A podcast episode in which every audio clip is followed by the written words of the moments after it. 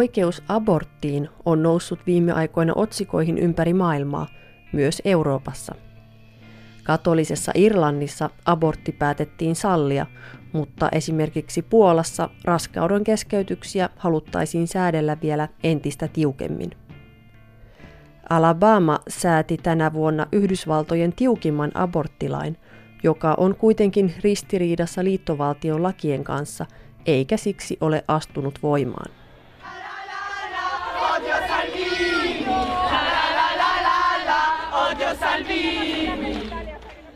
Italia on hyvä esimerkki EU-maasta, jossa abortin saaminen ei käytännössä ole helppoa, vaikka se on lain mukaan ollut sallittu jo 40 vuoden ajan.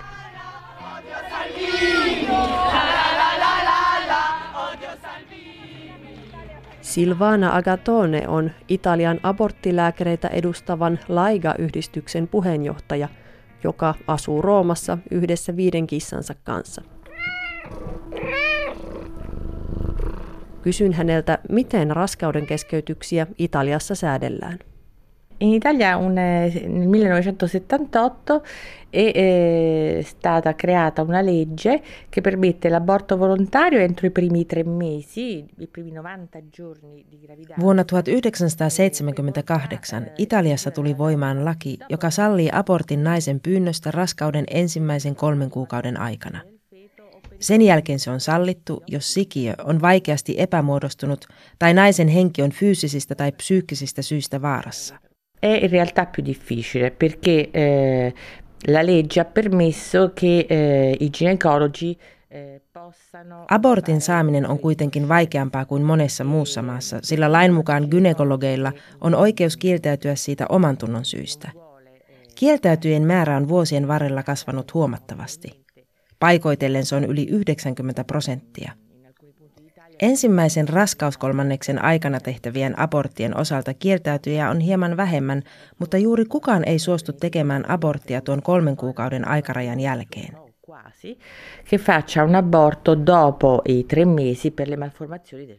Tilanne on siis vakava ja menossa jatkuvasti huonompaan suuntaan.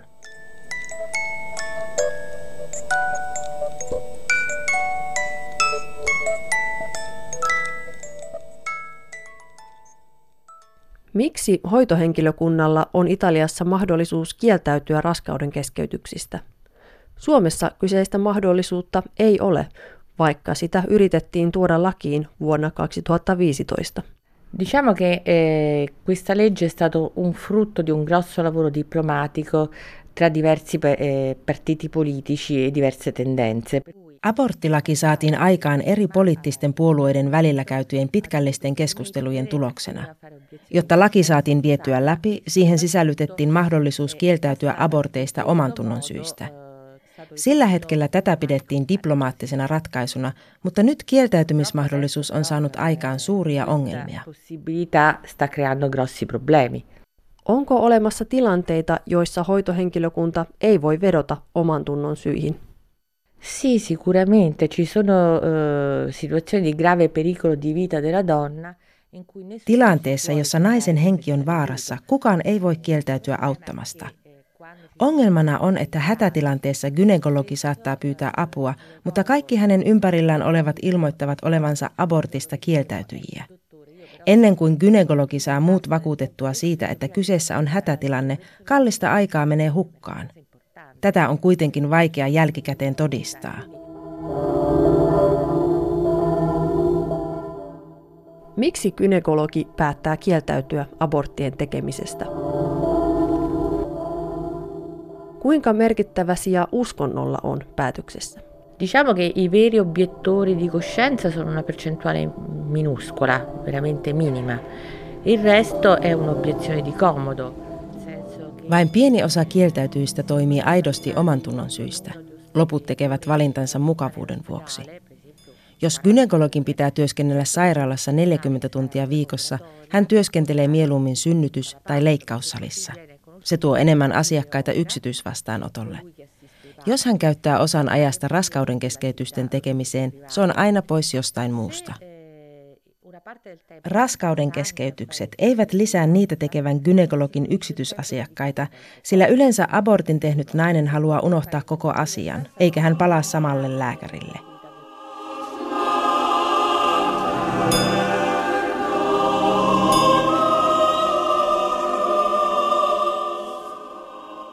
Ongelmana on myös, että suurin osa sairaaloiden synnytysosastojen ylilääkäreistä tulee uskonnollisista yliopistoista. Eh,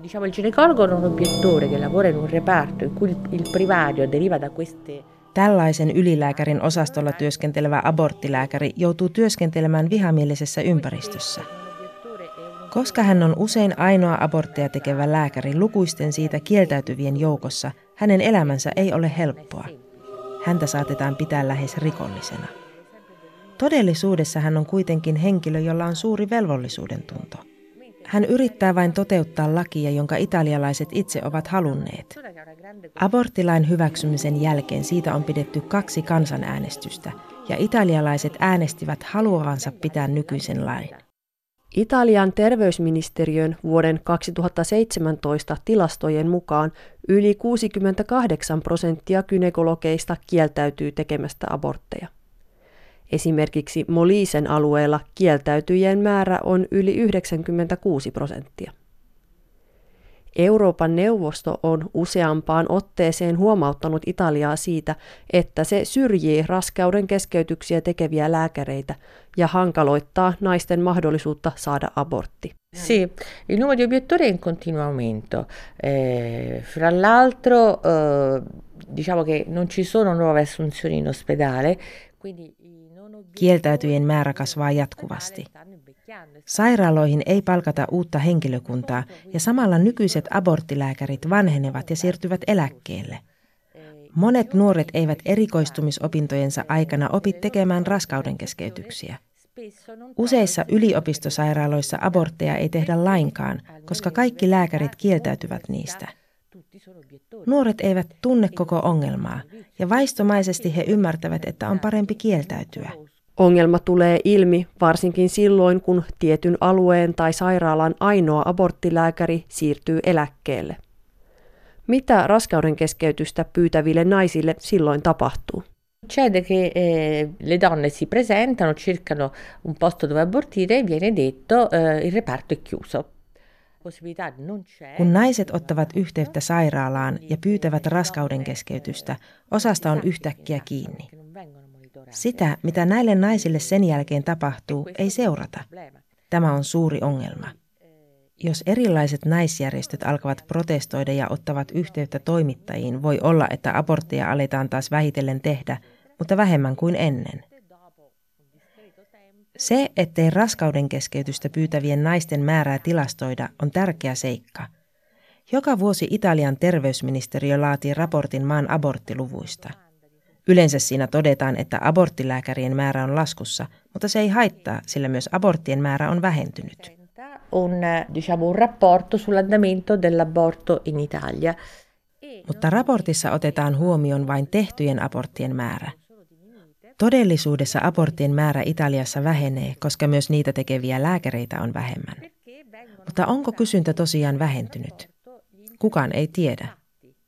Henkilö, joka tekee laittoman abortin, joutuu Italiassa rikosoikeudelliseen vastuuseen ja voi saada useamman vuoden vankeusrangaistuksen. Sen kohteena oleva nainen puolestaan voi saada jopa 5000-10 000 euron sakot. Miten maassa yleisesti ottaen suhtaudutaan abortteihin? È considerato un qualcosa di negativo. Sitä pidetään negatiivisena ja likaisena asiana, rikoksena. Tietenkin tämä asenne koskee vain muita. Tilanne muuttuu, jos joudumme itse abortoimaan epämuodostuneen sikiön.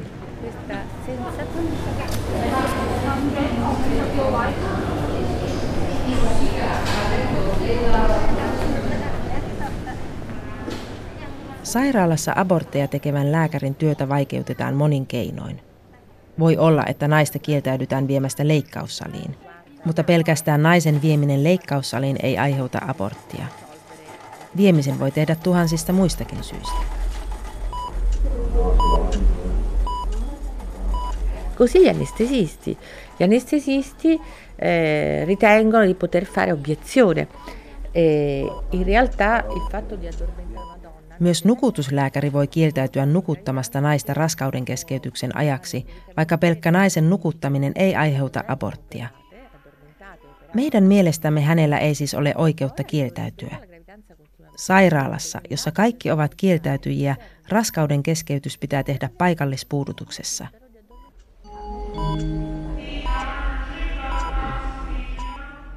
Usein hoitohenkilökunta ei suostu edes pesemään abortissa käytettäviä välineitä, vaikka samoilla välineillä voidaan tehdä muitakin toimenpiteitä. Usein abortin tekevä gynekologi joutuu pesemään välineensä itse. Sekin aika on pois muusta työstä. Le eh, interruzioni di gravidanza in anestesia locale.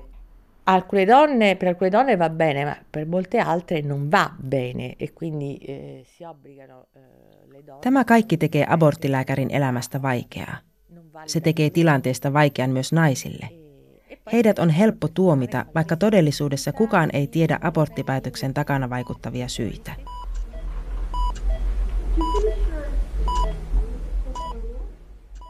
Silvana Agatone, miksi päätit itse olla kieltäytymättä aborttien tekemisestä? Semplicemente perché mh, sono sempre stata dalla parte delle donne, ho sempre ascoltato molto le, le loro storie e mi è sembrato eh, sinceramente un, un servizio civile. Olen aina ollut naisten puolella ja kuunnellut paljon heidän tarinoitaan. Sono stati 132, che significa che una donna ogni tre giorni in Italia viene uccisa e ancora oggi non ci sono misure efficaci. I fondi ai centri antiviolenza sono... Lisäksi se tuntui minusta kansalaispalvelukselta. Tiedän, mitä tapahtuu naisille, jotka ovat yhtäkkiä tilanteessa, jossa he päättävät turvautua raskauden keskeytykseen. Tiedän, mitä tarkoittaa, kun on vaarassa kuolla verenmyrkytykseen.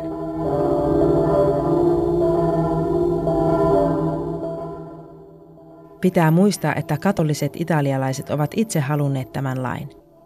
Jos siis olen kansalaisten palveluksessa oleva lääkäri, en ymmärrä, miksi minun ei pitäisi toteuttaa lakia. Italian aborttilääkäreitä edustava Laiga-yhdistys perustettiin vuonna 2008. Se sai kimmokkeen samana vuonna sattuneesta tapauksesta, jossa poliisi teki ratsian napolilaissairaalaan nimettömän ilmiannon perusteella. Sairaalassa oli meneillään lainmukainen raskauden keskeytys sikiön epämuodostumien vuoksi. Seitsemän paikalle saapunutta poliisia kuulusteli niin hoitohenkilökuntaa kuin abortin kohteena ollutta naista ja takavarikoi tämän potilastiedot. Questa volta siamo saltati fuori perché veramente fare irruzione in ospedale solamente perché si sta applicando una legge è sembrato troppo.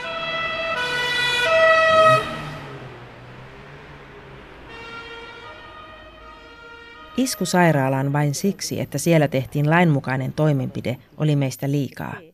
Niinpä päätimme perustaa yhdistyksen. Se oli vaikeaa, sillä ei ole olemassa karttaa siitä, missä Italian sairaaloissa tehdään raskauden keskeytyksiä. Niitä on hieman yli puolet. Muut kollegat löytääksemme jouduimme soittamaan yksitellen jokaiseen sairaalaan. Työ on ollut pitkä eikä se ole vieläkään valmis, sillä tällä välin osa lääkäreistä on siirtynyt eläkkeelle. Samaan aikaan työskentelemme itse gynekologeina.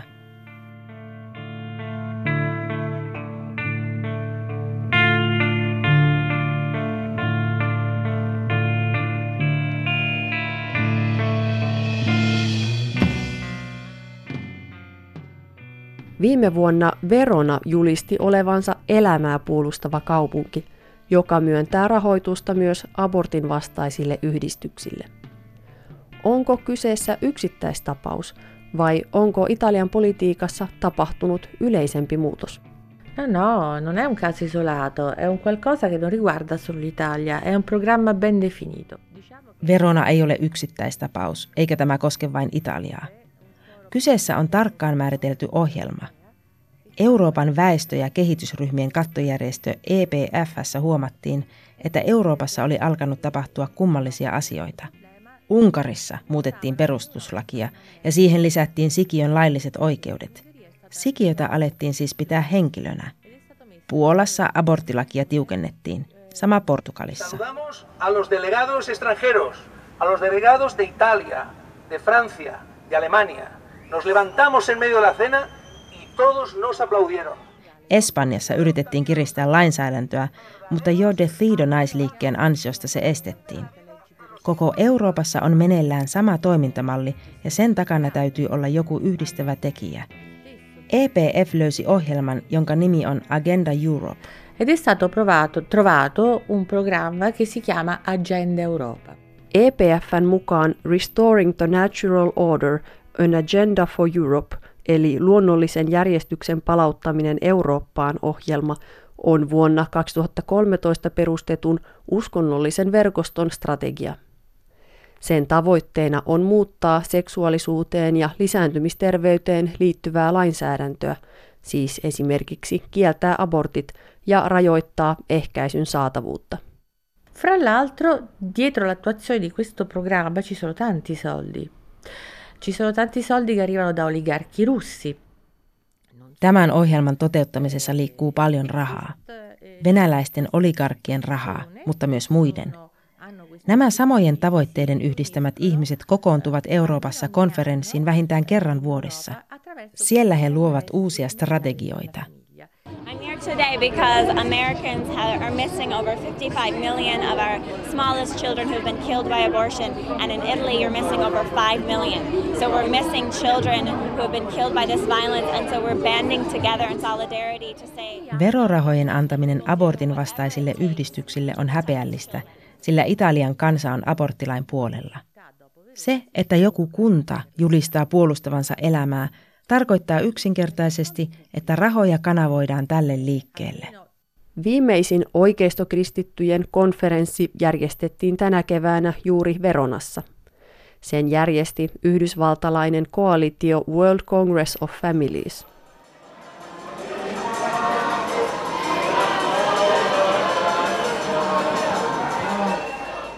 In questi due giorni sono stato attaccato da qualcuno perché metto a rischio i conti.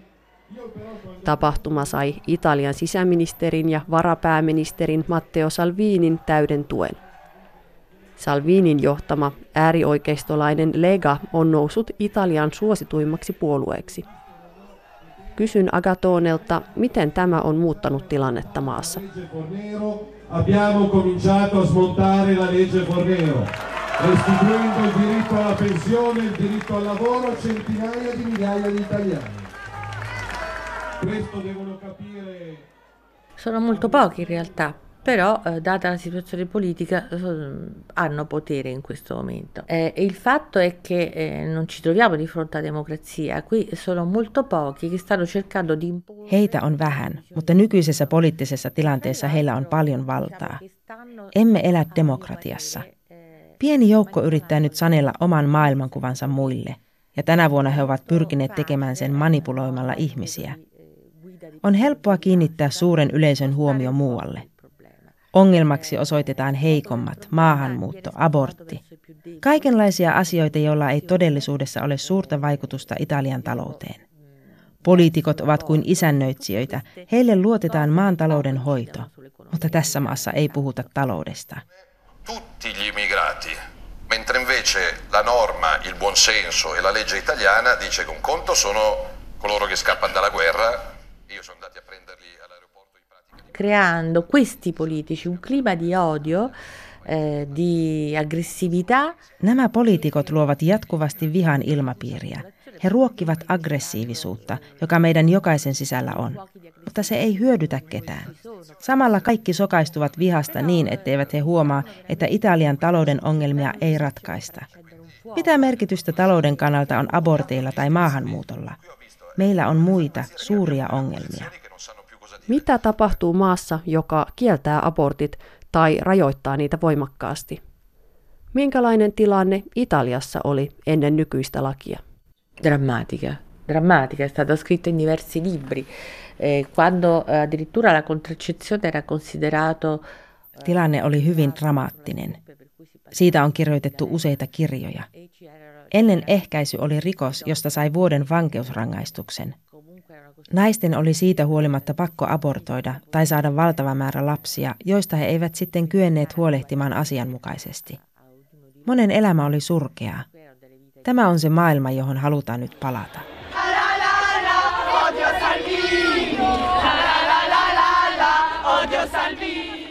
Emmekö luota siihen, että naiset tekevät oikean valinnan?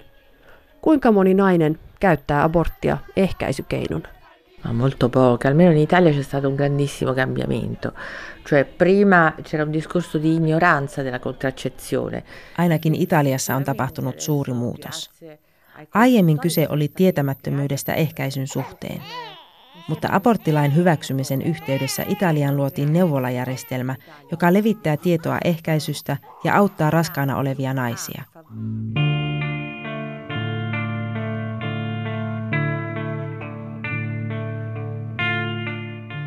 Divulgare la contraccezione di cui prima era proibito parlare. Nyt esiin on noussut toinen ilmiö ja se liittyy talouteen.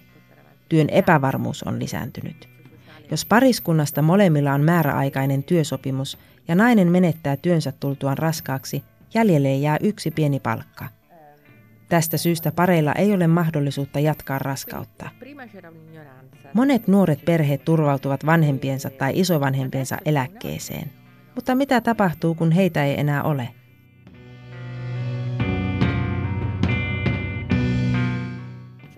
Italian taloudellinen tilanne on vakava. On älytöntä kieltää abortit siksi, että maassa tehdään liian vähän lapsia.